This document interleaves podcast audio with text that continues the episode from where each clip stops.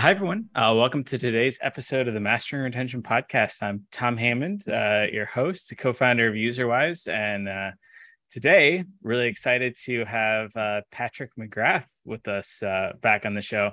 Um, for those of you that have never heard Patrick speak, I recommend that you just scour the internet to find anything that he's like spoke on because they're pretty much all amazing and you're going to learn so much. So, um, I'm extremely privileged to have Patrick on on with us today. But uh, Patrick, before we dive into stuff, um, I always like to ask, you know, for people that aren't aware, like, what's your story? How'd you get into games? How'd you get into, uh, you know, where you are today? And then what are you up to? Ooh, well, that's quite an intro, Tom. Thank you.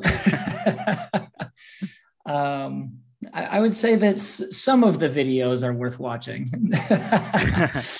um, so my path into games is, I mean, I don't know if there's a traditional path into games. Uh, certainly not when I got into it about 12, 13 years ago. Um, lifelong gamer for sure. Um, certainly grew up playing, you know, N64. Halo being in Seattle was like, wow, amazing.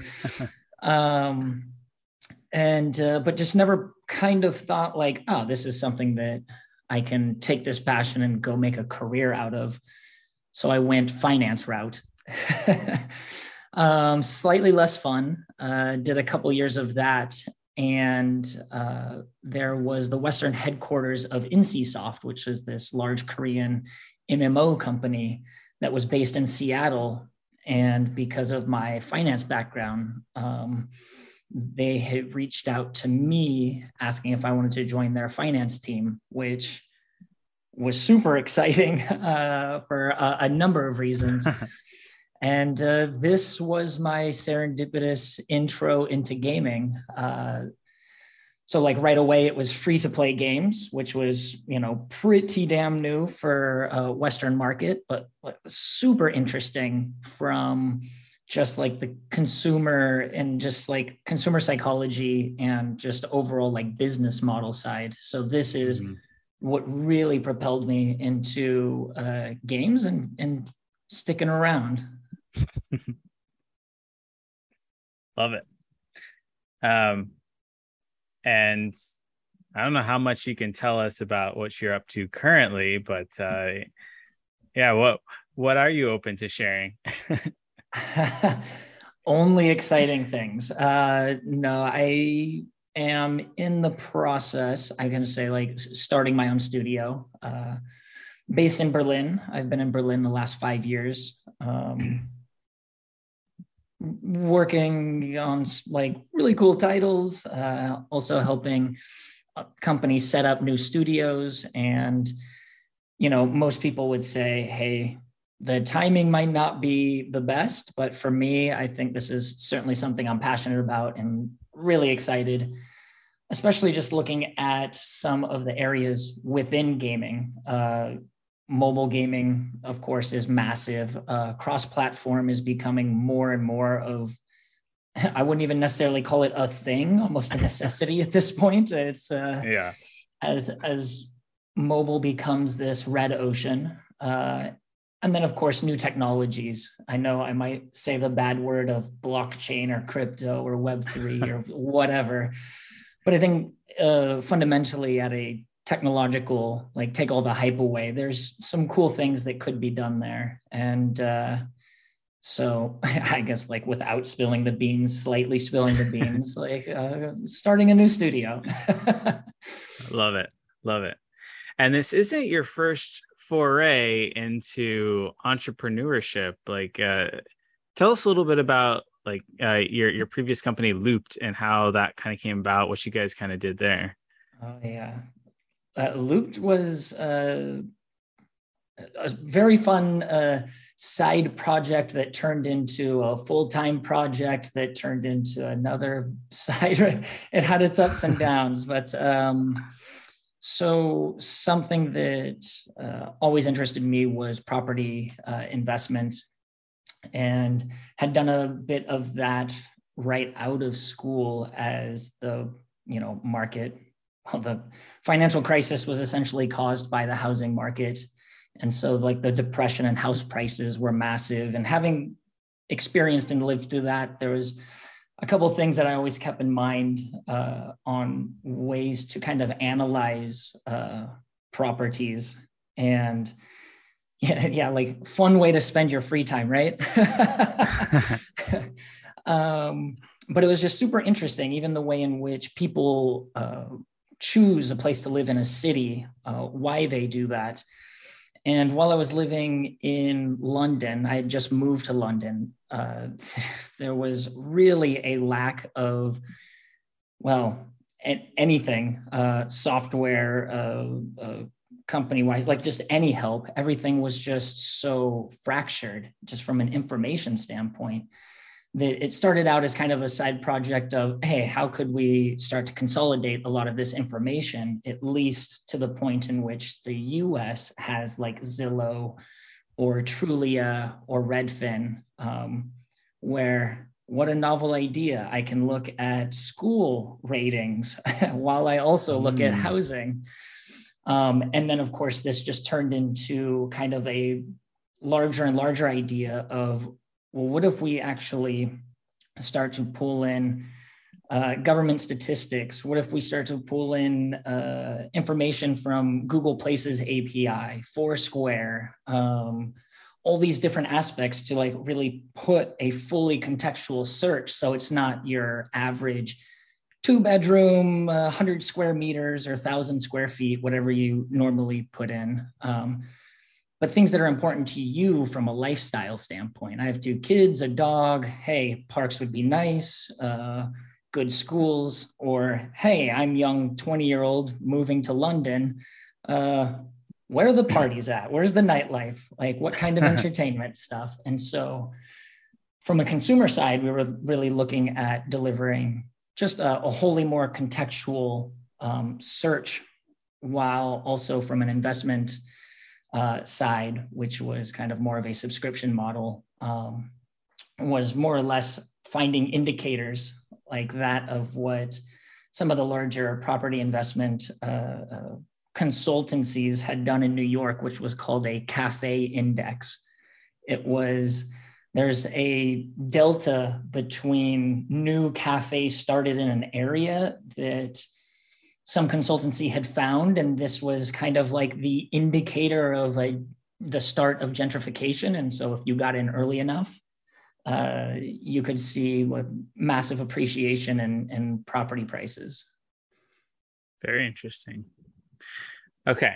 So sorry, that got like real into No, no, no. This is amazing. and it's actually touching on on what I thought would be really fun to cover today, which is um, kind of this idea of starting a new product or a new game or service or whatever and kind of going from from zero to one.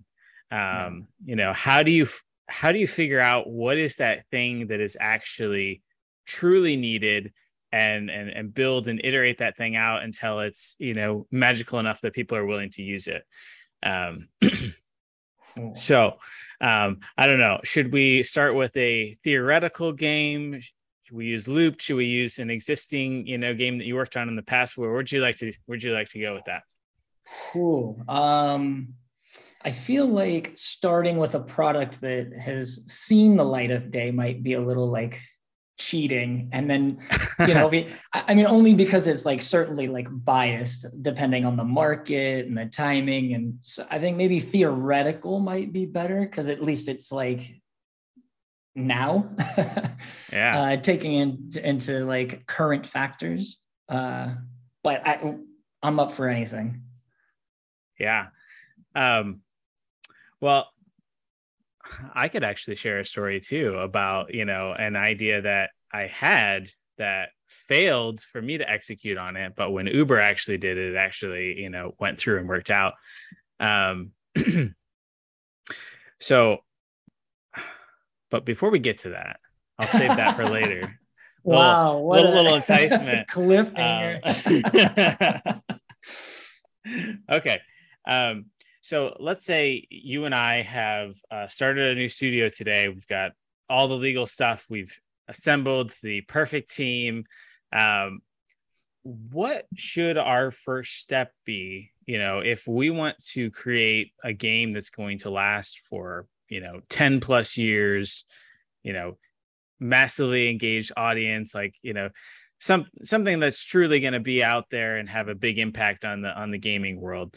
Um, you know, what should our first step be in terms of trying to figure out what to build? Should we just prototype? Should we, yeah, what, what do we do? Yeah. Um, so take into account perfect team. Um, I, I'm a big fan of like uh, parallelizing. So that's like a tough one to say. Uh, um, validation. And so I think there's some like very early validation that, you know, you're like brainstorming. Let's say that we have this idea and direction that we want to go towards, which we've already done a lot of research. So maybe like we're starting, you know, at the very beginning, of course, looking at the broader market. But say you come to this idea, you think you see a gap um, or some new way of leveraging technology. So let's say we're getting to the point where we want to start validating things. I think you can do this quite quickly and easily, even just from an art style perspective. Because I think this, when you look at top of the funnel, is probably one of the more important aspects of just is this visually interesting, right? So, Fall Guys, um, very, just to use as an example, um, very accessible, friendly art style, right? Which I would say probably has a user base that overlaps with Minecraft or Roblox. Very mm-hmm. different visually. Um, does that matter? Like, what do people like more? Um, is something a little more catchy? Are people tired of seeing the pixelated pixel art? Um, was like some of the success of Fall Guys due to you know new shape language um, so all of this stuff that i'm saying right now even in a hypothetical product is something that you can do very easily very quickly. And i don't even think you need a perfect team if you have an artist or let's say art director wh- whoever your like creative side is. I think there's some some testing that you can do earlier than a prototype. Prototype would certainly be next um, and this is why I would uh, have both of these things happening in parallel. Um, but this just kind of gives you like some indication. Uh, I think that there's probably some affinity towards different user bases. Uh, you know, if you were doing, let's say, well, I guess nowadays, like with metaverse, like everything's kind of converging. I was about to say, you know, like I don't know if a 8-bit MMO is super exciting, but like I don't know, I'm sure like Minecraft is you know, people are working on this type of stuff. I don't know if uh, you know people are used to such a high fidelity of other MMO products uh, that are out there. If that would be something, but again, like you can test this very easily. Um, and is how how would you test that? Uh, so I mean, there's some uh, uh, uh not programs, uh, products um, that you can actually. So I mean, just to throw out a couple names like Pollfish or Tap Research, where you can actually run surveys inside of games. and in some of these, and I would kind of stay away from trying to like you know get into selection bias but you can certainly look at specific demographics and in, understanding like which territories. So this is something that we've done where you know in asian countries we tested a particular art style that was just wrecking the competitors that, that, that we tested against but in the us it was just like nobody liked this um, so it, it's just kind of trying to balance and understand like hey, are we making this for a Western audience? Are we making it for an Eastern audience? And is there a way in which we can maybe merge these art styles, uh, find a way in which uh, it works for both? because right now, you know, so much is uh, CPI LTV based. So like CAC or whatever you want to like. the spend in which to get users is so important that making sure that you have some visually appealing product, I think, is pretty damn important. And again, it's just so easy to test and it's fairly cheap compared to the other tests that you'll be running. That's interesting. Now, so do you actually think that the visuals matter more than the core concept? Because I feel like art or or changing and, and figuring out an art type that can work is is relatively easy to do once you figure out like what problem to solve. But should do you think those orders should be changed? Mm, no, not necessarily. Again, I think this was more, at least from my thought, hey, you've identified uh, you know whether it's like core gameplay or genre or subgenre that you wanted to go after these would be the steps. Because i know a lot of people are like prototype prototype like let's just get it there. And of course like yes like you have to um and ideally as quickly as possible um, but there are some things that you can do eh, just even from understanding like the art style. Because what you're going to do is end up taking that and doing like more like market positioning tests or marketability tests. And you know if you haven't at least understood like the mm. different ways in which the art styles can affect that uh, you can have some pretty drastic results. And i think marketability tests are just far more expensive than to you know have a, a better understanding of like art styles. Yeah do you think that um, that art style also almost translates into this idea of selling a fantasy, um, where you know some people have this like dream of being able to like ride and fly with dragons and stuff like that. And maybe we'll, maybe they'll get that with the new world of warcraft release but um like you know does that art style kind of lend itself towards you know testing a certain fantasy because obviously if you have an art style that is very um zombie-ish you know you've got a certain bucket there. And if you have wizards yeah. and castles and stuff you have a you know a different type of uh thing that you're going after there. Definitely. So the the question i get uh, is uh, does the art style affect the fantasy and like the immersion for players into that fantasy Mm. Yeah, I, I mean, I think that I think there is some aspect of that. Um, although it, it's really tough. I mean, just from my experience, uh, you know, narrative can really change that aspect. So you don't need, you know, uh, to have the ability to have a open world 3D environment to get lost. Um, I was product lead on June's Journey, which is heavily narrative, uh, hidden object game. And people, like whenever we were running in-game surveys there, uh, people would always, well, very often uh, cite that they loved the immersion of June's World, 1920s, right? It was something that is somewhat familiar, but not like not totally. And it allowed them to kind of drop into this soap opera-ish story. And so I, I, I don't think that the art style, yeah, I mean, this is a tough one. that This would be very hard to test.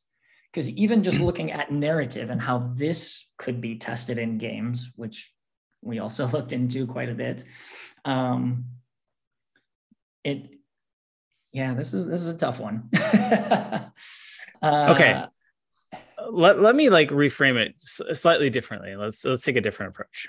So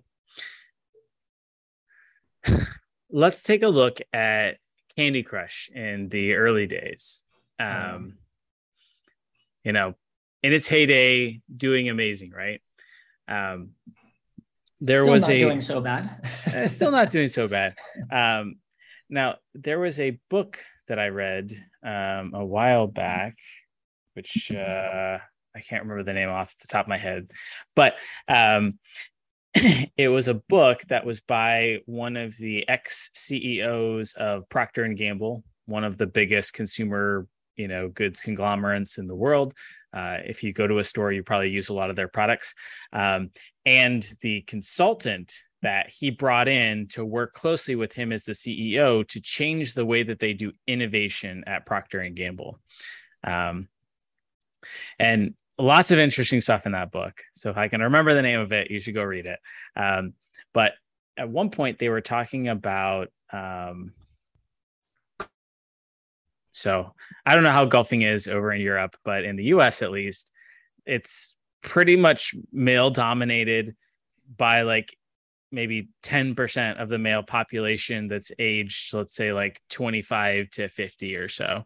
I could be very wrong about that, but just pretend I'm right. Um, most golf club companies, you know, would focus in on the 10% of the golfers to try to figure out like what do they need, how can they solve that or whatnot. But there was a company that came out like the early 90s and they said, hey, why don't we look at the 90% of guys that don't play golf to try to understand why don't they play golf? And so they went out and they talked to a whole bunch of these guys that you know i'm not a golfer kind of a thing. And they asked well why don't you play golf? Turns out golf is kind of hard and they sucked at it and they didn't want to look like an idiot in front of their friends or colleagues or whoever they'd be golfing with. it was too hard to hit the ball so what did this company do? They went and they created this new golf club that they called the Big Bertha. And it had like a really, really big head on it that made it quite a bit easier to hit the ball. And they ended up bringing a lot of guys that previously didn't play golf into the golfing world. What was interesting though is a lot of the existing golfers had the same problem that like golf is hard but they didn't really realize that it could be fixed. They just thought that, oh, I just need to like practice and get better at golf or whatnot. But a whole bunch of them actually went and bought the Big Bertha Golf Club too. So it's kind of a massively massive success. But in the context of Candy Crush, now this is all hypothetical, but I have a theory because I've heard this from a few women that kind of said, well, like, why don't you play Candy Crush? you know, by all accounts, you're a 35 year old woman. Like, you know, you probably should play. Now, this, I'm, I'm putting oh. people into a bucket here, but like, on you know, average, all, you tick all by all accounts. yeah, you tick all the boxes that says you should like Candy Crush, but you don't. Well, why not? Well, it just seems like there's this endless number of levels. Like, there's no purpose to it. There's no why. Like, why would I spend my time just endlessly playing these levels? Yeah enter homescapes homescapes or, or gardenscapes or wherever they started to add more of a reason well why do i play these endless levels well so you can acquire stuff so you can fix up your garden or your mansion or whatever and kind of like progress through it um, and then maybe to a lesser extent of like you could have interviewed people that by all accounts should have played homescapes but didn't. Nobody just gets a random mansion. Like like this doesn't make any sense here. But then you enter like lily's garden. And lily's garden adds this rich narrative and these characters and it like connects you even deeper there. And so i can kind of potentially see this progression of like where do those problems are? And mm-hmm. again mm-hmm. you know now looking at royal match well royal match kind of took it at a, a slightly different approach right?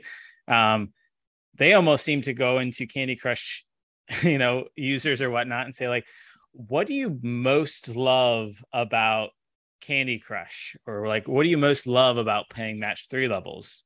Well i love being able to like be super sneaky and queue up that like really big explosion to like clear the whole map or whatnot um, I tell you what, now that Royal Matches come out, I can't even play Candy Crush because it just feels so uh like dated or whatnot. But like royal yeah. match like i feel like a genius because i set up these like really big moves all the time. I get to do all this clever you know really cool stuff um and it just feels really good. And so like those are like three or four different game examples that i think kind of focused in on of like what is the problem well yeah. i i feel like i don't understand the point or i I just wish I had more opportunities to do those like big explosion moves or whatnot without having to pay money for it or you know XYZ. Um, yeah. I don't know. Does that mindset I, I, like kind of make sense, or am I completely off base here? No, you're you're totally on base. you're like uh, rounding third because I think you even just went through kind of like the mobile games life cycle, right? Like if you just look at the life cycle of anything, any products, like mobile games itself as a platform is kind of gone through uh, some like at least within our lifetimes very easy to to discuss like kind of the uh, intro the growth phase i think we're pretty fairly into the mature like pretty red ocean out there um, in each of the aspects that you're talking about like candy crush came out and its main competitor was bejeweled which bejeweled kind of mm-hmm. did a a port from its browser uh, offering. So it's just like kind of the copy. Let's just put this thing as quickly as possible onto this new platform. I think King approached this with like, hey, we have a phone, like we very tactile. I get to touch it, and uh, let's just add a little meta in there, which was like the the lowest like layer of this is yeah. some some visual road in which you're you're uh, progressing. Yeah progressing in. And so i think just this minor like why would i do it? Well it's a progress like you just go forward. It's not just this start over every game and try and get a high score that resets on a monthly basis and uh, you know the the old school leaderboard and then you know each of the examples that you gave was just like adding in a more enriched experience through you know narrative or gameplay or more meta features. So like the scapes games are a great example because a lot of people probably don't remember this but homescape started as a hidden object game. Yeah. And then they made it into a match three game. So uh been been watching this for quite a while just kind of matching the mechanic with the meta like what's going to best help this product succeed. And uh, yeah to your point like this this is something like you always kind of have to it's not quite the zero to one it's the one plus that uh, that, that we see a lot nowadays. And what you have to offer is so robust and you know it's not necessarily just like ah take that game and do this better uh, you really have to have like a full-fledged product that is more cohesive the like royal matches you're saying like man this this game just from a match three standpoint just feels so good I like uh not quite sure like how to put my finger on it or if i have the words like i'm sure like yeah. you know the designers uh have some some word that they use. I don't know. Uh, so like German and Dutch have this word like gezellig that. Uh, so, sorry, German and Dutch. I just butchered this word's name uh, or how you say it, but it's it, it conveys like like almost a feeling atmosphere and all these aspects, right? So like in English, we don't quite have words like this, and they've kind of managed to get this kind of like ah, damn like how did how is it feeling so good? You know like the physics of the of the gems moving around of course the explosions and the the strategic aspect of like exactly what you're talking about. When i start to set these things up and it's like a cascade like oh feeling so it just, good. it just feels great. Now you know what's interesting with innovation? Um, so if we get off of games for a second and we get into just strictly like B2B software, whatnot. Mm-hmm. Most top B2B software, even like in recent years, has all come from existing categories. Um, like Zoom's success, eh, like Zoom isn't anything really innovative at all, right? Mm-hmm. Um, WebEx and and whatnot had been around for 10, 20 years before like Zoom came around. Zoom just came in and said, "Hey, existing you know video providers for communication or whatnot have all these problems that just make it a hellish experience to like get on a call with someone so we're going to make it better Um, mind you, Zoom still has plenty of issues. So I think there's still like another round of innovation or two there, but it's easier to take that existing category. If you jump back into games, I think a similar thing exists, right? Like if I look at top games that are out there, World of Warcraft, there were plenty of MMOs before World of Warcraft. Um, and many people don't realize, but like they were hellacious and like terrible to users. Like if you died yeah. in like one of those, like you'd lose multiple levels and all these oh, things. Man. And World of Warcraft just made all of those things so much better. Um, and they've continued to do so. So like MMOs were there before. Uh, yeah. MOBAs, League of Legends, like it existed before. They just like differentiated, made it slightly better. Um, so do you think that it makes sense, especially within the context of games, to kind of stay within a, a genre, but maybe like push the edges a little bit or like how how far or should you be looking to kind of push or grow or change yeah i think this kind of depends again on like the you know platform life cycle if you're like in a really mature state uh, so like league of legends great example right? So dota was out hyper complicated um, and yeah, like I played both, but like League was just like far more accessible. Um, even though you know you pick, play a hundred hours, and that's kind of like oh, I think I know what I'm doing now. um, it's, it's, not quite like Brawl Stars level of MOBA. you play a couple games and you're like, I get it. Um, but this was very early. I mean, what League is like 11, 12 years old now which is crazy. Like, yeah, I think it came out in 2009 or so. Yeah. Yeah. This, this is, uh, you know, like, man, this is when you're just like, I am getting old. Um, but uh, uh, I, I, thought that, uh, you know, some of the iterations, and maybe even like, I know a lot of people hate on MOBAs coming to uh, to mobile, and yeah, they might not be as successful, or we might never see a success like League again but that was because in the very, I don't know, somewhat growth phase of games in general, especially free to play games, uh, this was kind of like lightning in a bottle at that at that point in time.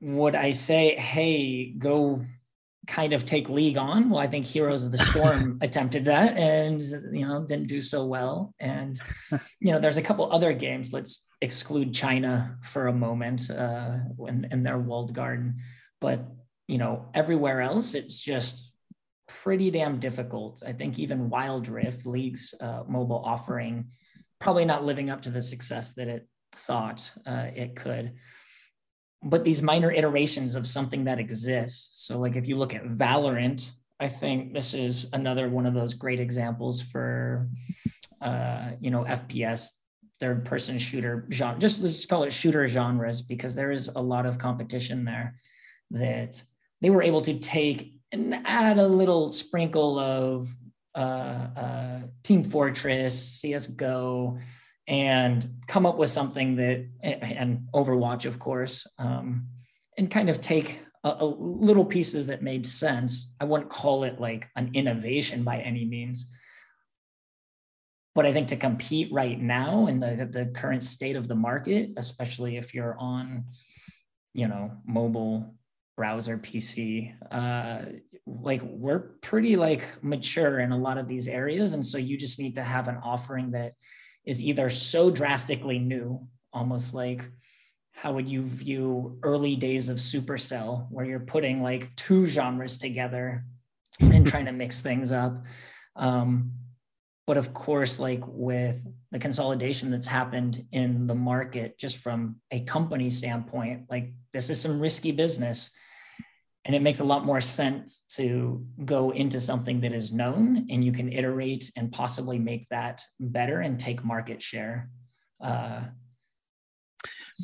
so i'm going to jump back to b2b uh, SaaS yeah. for a second here. So, um, historically in B2B SaaS, and I, I reference this because there are tons of books and like it, it's a pretty defined category in terms of like, hey, if you want to get into this market, let's say you're selling I don't know, a, a CRM or, or, something like that. You want to you make that. Um, you have to go and talk to, let's say, Ford and Apple and I don't know, some other, you know, top brand or something and try to figure out like, okay, what is your biggest problem that you're actively trying to solve related to your current CRM solution? And I have to then figure out how to solve that in a way that is 10, at least 10 times better, ideally more, but at least 10 times better than whatever your other uh, you know software solution is. And it has to be more than 10 times because if it's only like one or two times better or whatnot then generally the pain of switching solutions like doesn't make sense. Like you know i haven't really seen a moba that has come out that is 10 times better than league of legends. And so the pain of having to learn all these new champions and all these new idols and all like it's just not really worth it. I think that's why we see call of duty you know sticking around for so long and and Fortnite and whatnot. It's like it, I think Fortnite did a good job of coming in and breaking into something. That it like it made the building aspect, which is very interesting. Um, yeah, won't dive too deeply into that, but like it gave enough iteration that it was like, hey, maybe I should go through the pain of switching to this new platform or whatnot. Um, but I get to that question, or to get to a question, I should say. Do you think in games you have to have that same sort of 10x better for a deep problem that users have to get them to kind of go through the pain of switching to something new or is does that not exist because you know our games are free to play and it's you know far less painful for a company to switch than it is for just like a user to download and try something out i would certainly say it depends on on the genre and and and how long the, the user has retained. Like uh, I know a lot of people that are playing some games purely out of habit. Um, and it's just really something for them to turn off their mind because the muscle memory is there, you know, like as far as hierarchy of learning, like pff, they, they do this in their sleep. Um, I think, I think using league as an example is, is perfect. I think this is also an aspect, uh, you know, like going back to early days of, uh, uh, of, of my career at NCSoft and reading up on every WoW killer that was coming out, you know, seemingly every quarter. And within the industry, they started uh, kind of tracking uh, user patterns. And with every new release of the next WoW killer, it was roughly 30 to 60 days later, the increase in active users on World of Warcraft would spike.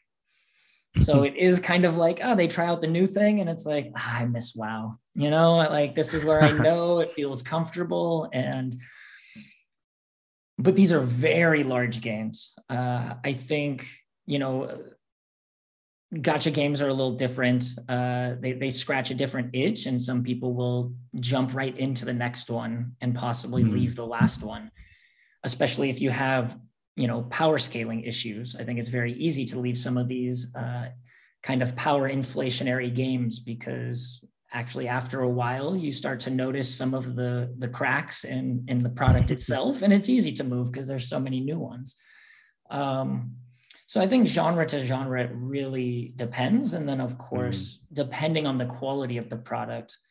Um, yeah, League, you know it it changes every couple weeks, like because they update with patches and they're always keeping like a little uh, freshness to the game, but you can skip like a couple patches and come back and not have to relearn stuff. It's just, yeah, uh, you know, different power spikes at different points in the game for different characters or items, um, which is easy to learn if you if you've played it before. So I, I think this, uh, I mean, this would be a, a great example of something that is able to kind of remind users, and you you need something 10x better.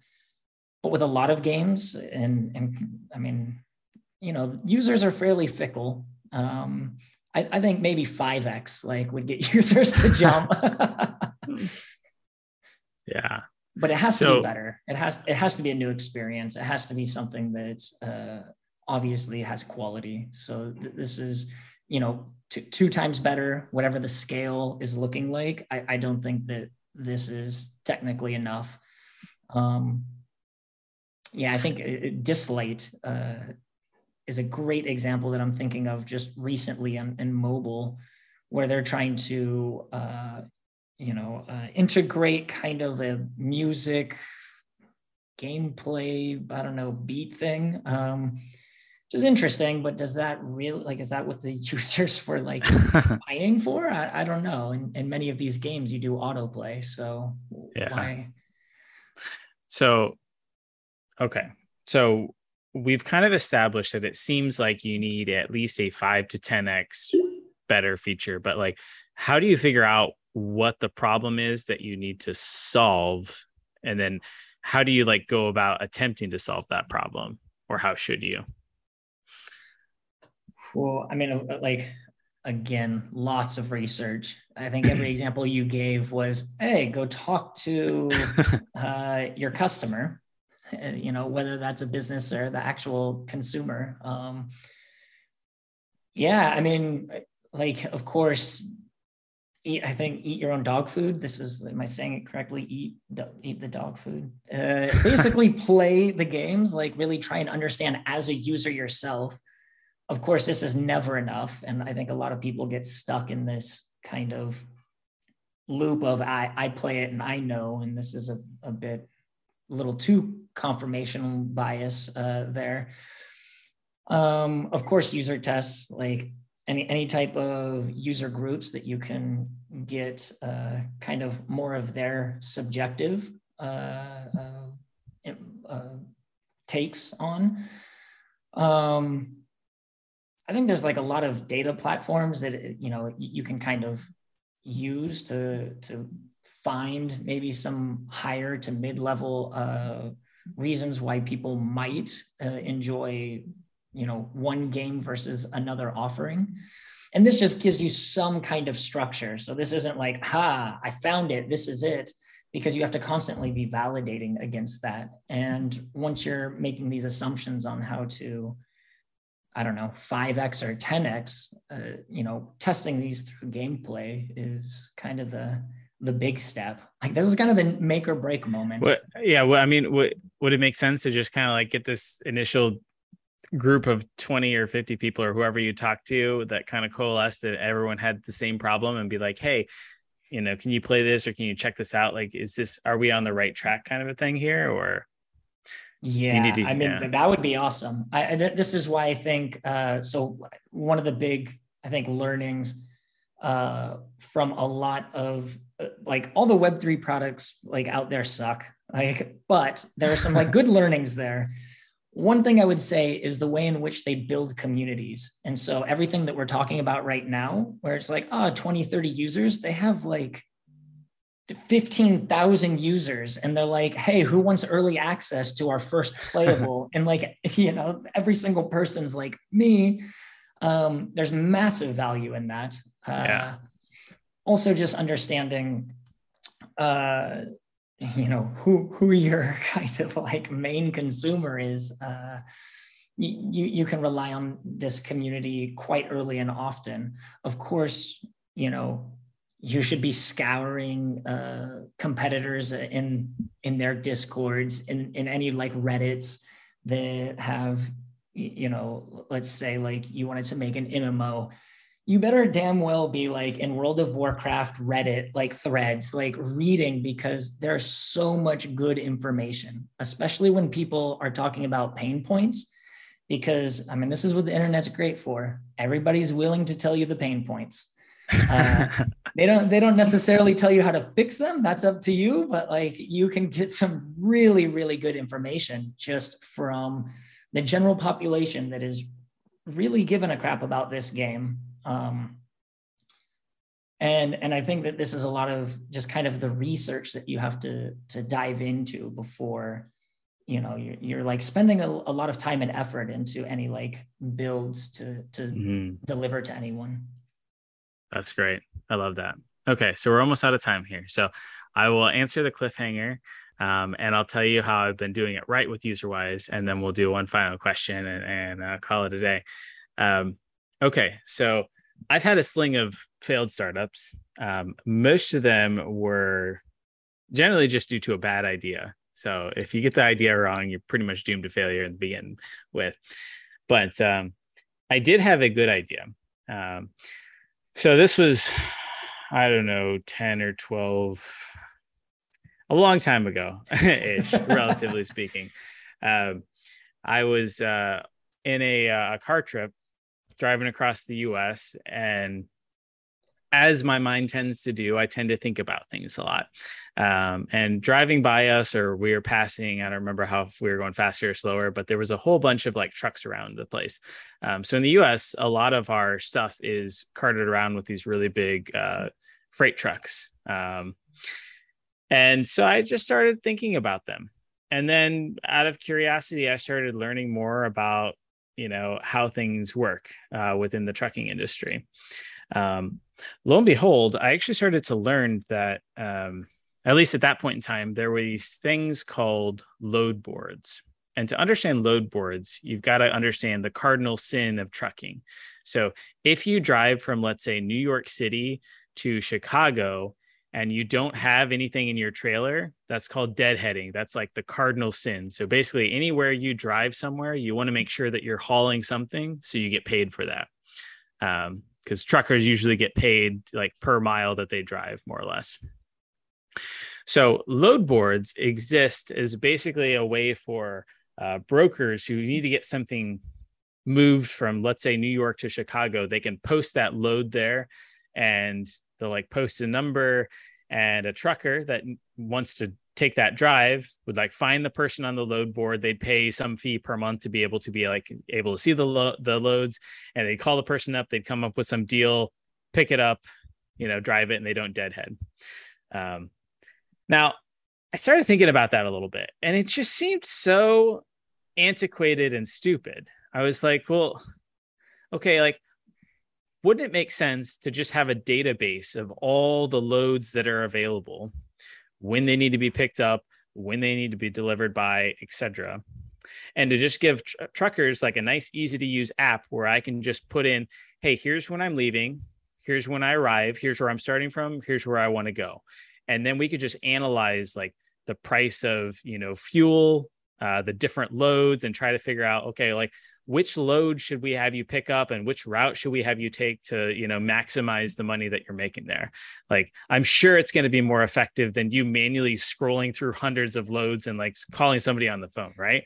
Um, you'd think that it would work pretty well. Now i went about it the wrong way. So rather than actually calling the truckers speaking to them face to face like trying to deeply understand their problems I just like, hey, let's like throw together the solution and try to sell it to some people. And it was like so far out there for these truckers that like everyone thought I was just trying to like scam them out of money or something. Um, but I wasn't. I was like, this this should work. Now, eventually, I kind of threw it as a, like it's not working, not coming together, whatnot. Years later, Uber created Uber Freight, Uber Freight does exactly what like we'd like built our system to actually be able to do. Um, it was just like eight years later, and because it had Uber in front of the name, like the truckers were more willing to like you know trust them. Now, yeah. if I knew what I know now, I'm sure I could have gone back then and actually launched that and we, Uber Freight probably would have just acquired us to launch yeah, their uh, yeah. Uh, their thing. But it was a very interesting learning to me. Now, I contrast that with how like we did UserWise.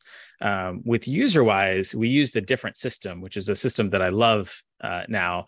Um, and so we went out, I think I talked to somewhere around 50 different game publishers of varying sizes. And I asked two core questions.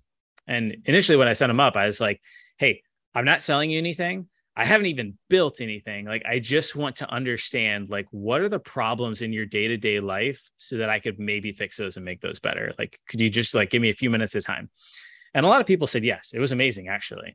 Um, so I set up these meetings and the first question that I asked was what are two to three problems related to running your games that you're trying to solve in the next 12 months? Like what is urgent enough and important enough that like you're actually trying to solve it. So if you're talking to players, like they could have problems, but if it's a small enough problem that they're not really trying to solve it in any way, solving it probably doesn't really matter. Mm-hmm. The second question that I asked is if I had a magic wand and I could give you anything related to like running your games. Now, that running your games would be X. So, you know, whatever you fill in the, the mm-hmm. blank there. Um, what would you want most? And that basically like forces you to really think about like of all the things that I could have, of all the things that bother me or, or whatever, what would that one thing be? And having a couple conversations, you probably won't notice much, but after five or 10 or 20 or 50, you're going to start to notice common threads. So with UserWise, we kept hearing over and over and over and over again that live ops is really hard. The bigger your game gets, the more complexity you have to add in. A B testing is hard, segmentation is hard. All these things just kept coming up over and over again. Finally, we realized that, hey, games as a service is here to stay and there's no actual platform for being able to do this. It's like game engines before Unity and Unreal. Like the cost of doing business was you build your own game engine and you build a game on top of it. We saw game studios doing the same thing with like game operations platforms, like because they had to, they had to build something in house, and pretty much all those in house solutions just sucked. Um, so we are like, okay, well, let's focus in on that and provide value there. Um, so I think you can take that same sort of approach, the same two questions, honestly, and apply them to whatever you're trying to build. Like, are what is that problem? And what is that trend that lots of people are experiencing? Because if lots of people are experiencing this trend, there's a good chance that if we can figure out how to solve that thing, then we can solve it. Now, of course, it still took us like three years of iteration and changing an MVP before we like still hit that product market fit, but we at least knew what the problem was for us to like really focus in on. Um, so that's my bet. that's awesome. Although I have a question from your trucker days. Uh, do you think I mean, because you mentioned, okay, Uber had the name Uber Freight. Like, I can trust, I can trust Uber.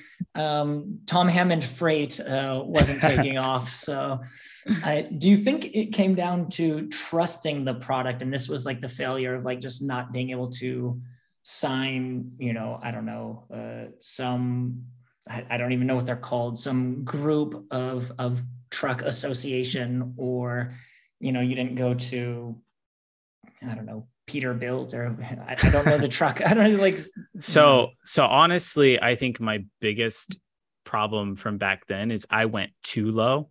Um, I should have gone and picked the top 20 trucking companies in the US and I should have mm-hmm. targeted their very top execs who would have deeply understood the issue and the value that we brought from a high level versus I was trying to talk to low level like truckers who were like using the load boards themselves. Um, yeah. And so I think had I gone higher, we would have been able to better explain the product and probably would have, you know, turned it into something. Yeah. It, it just kind of reminds me of like how Airbnb kind of got started before their platform. I think they were like taking or like, yeah, they were they were taking stuff from like, Craigslist yeah, and they Craigslist were posting stuff to Craigslist. Yeah. yeah, yeah, exactly. So they went a little low level, but kind of automated it and then. Yeah. I, I think we honestly could have done something like that with the load boards if we'd like really have wanted to. Um, yeah. My my co-founder at the time that was the technical guy. This was before I taught myself how to code or, or do anything. Um, he didn't even want to build the product until we like had validation that like people were giving us money and stuff for it and stuff. And so we never really even built too much in terms of yeah. like that platform before it kind of was like, hey, let's focus on something else. Um, but uh, interesting stuff. Well, yeah. okay, Patrick, I know we're pretty much out of time here. So I have one quick final question for you. So you talked about some of these games as being like really switchable and others as like retaining, you know, stickier like League of Legends. Uh, for folks that are maybe in like a easier to switch category. Maybe match three could be considered one or something there. Um, what sort of tips would you have for encouraging the stickiness of your product? Like, how do you keep those players happy and around for the long term versus just having them switch to the next gacha? Yeah, I think one of the bigger factors that I see is people see meta as the retention getter and so they're so quick to copy and paste, right?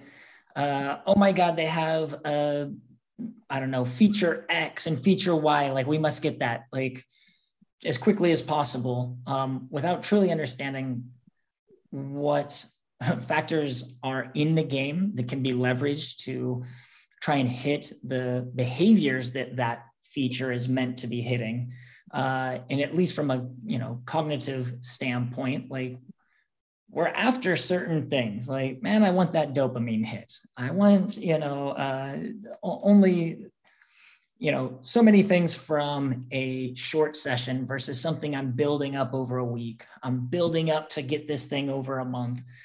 And making sure that you have you know kind of very integrated and tight connection between these things is i think where uh, again like if you already have like pretty decent d1 uh, if you if you don't like red alert like everything's a problem.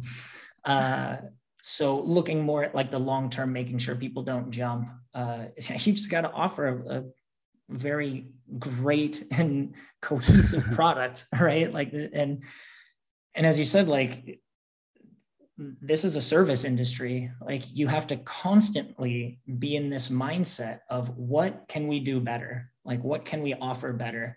I think there's a lot of uh, larger companies or teams that somewhat get complacent and this is where you kind of see a shakeup of a genre or uh, a subgenre or game uh, just depends. Um, so just kind of having that like desire of you know investigating problem solving and, and you know it's, it's hard to keep this. You know you, you work on a product you ship it it's live and you know year two and year three and year four you're like okay I, you know may, maybe enough but like really trying to keep fresh eyes on that and and pushing for a, a better product i think really starts with uh yeah just understanding what what kind of motivators your uh, users want, understanding the behavior, and then giving them features that this makes sense for, and that makes sense for your game. And so this this should help. Sorry if there's a, a little basic, but like man, I see I see that, games messing up on this all the time it's it's almost like you know instead of just trying to copy all those meta features like maybe you spend a couple days a week just working on quality of life stuff for your users to make oh, it God, a better yes. gameplay experience. Yeah yeah I, I, think some people just get so used to having played their game they stop. And this is when you see the drop off of quality of life uh, uh, features making making the uh, the roadmap. Love it. Well patrick thank you so much for joining us today uh, thanks for having me, Tom. Always great to chat with you. All right. We'll talk soon.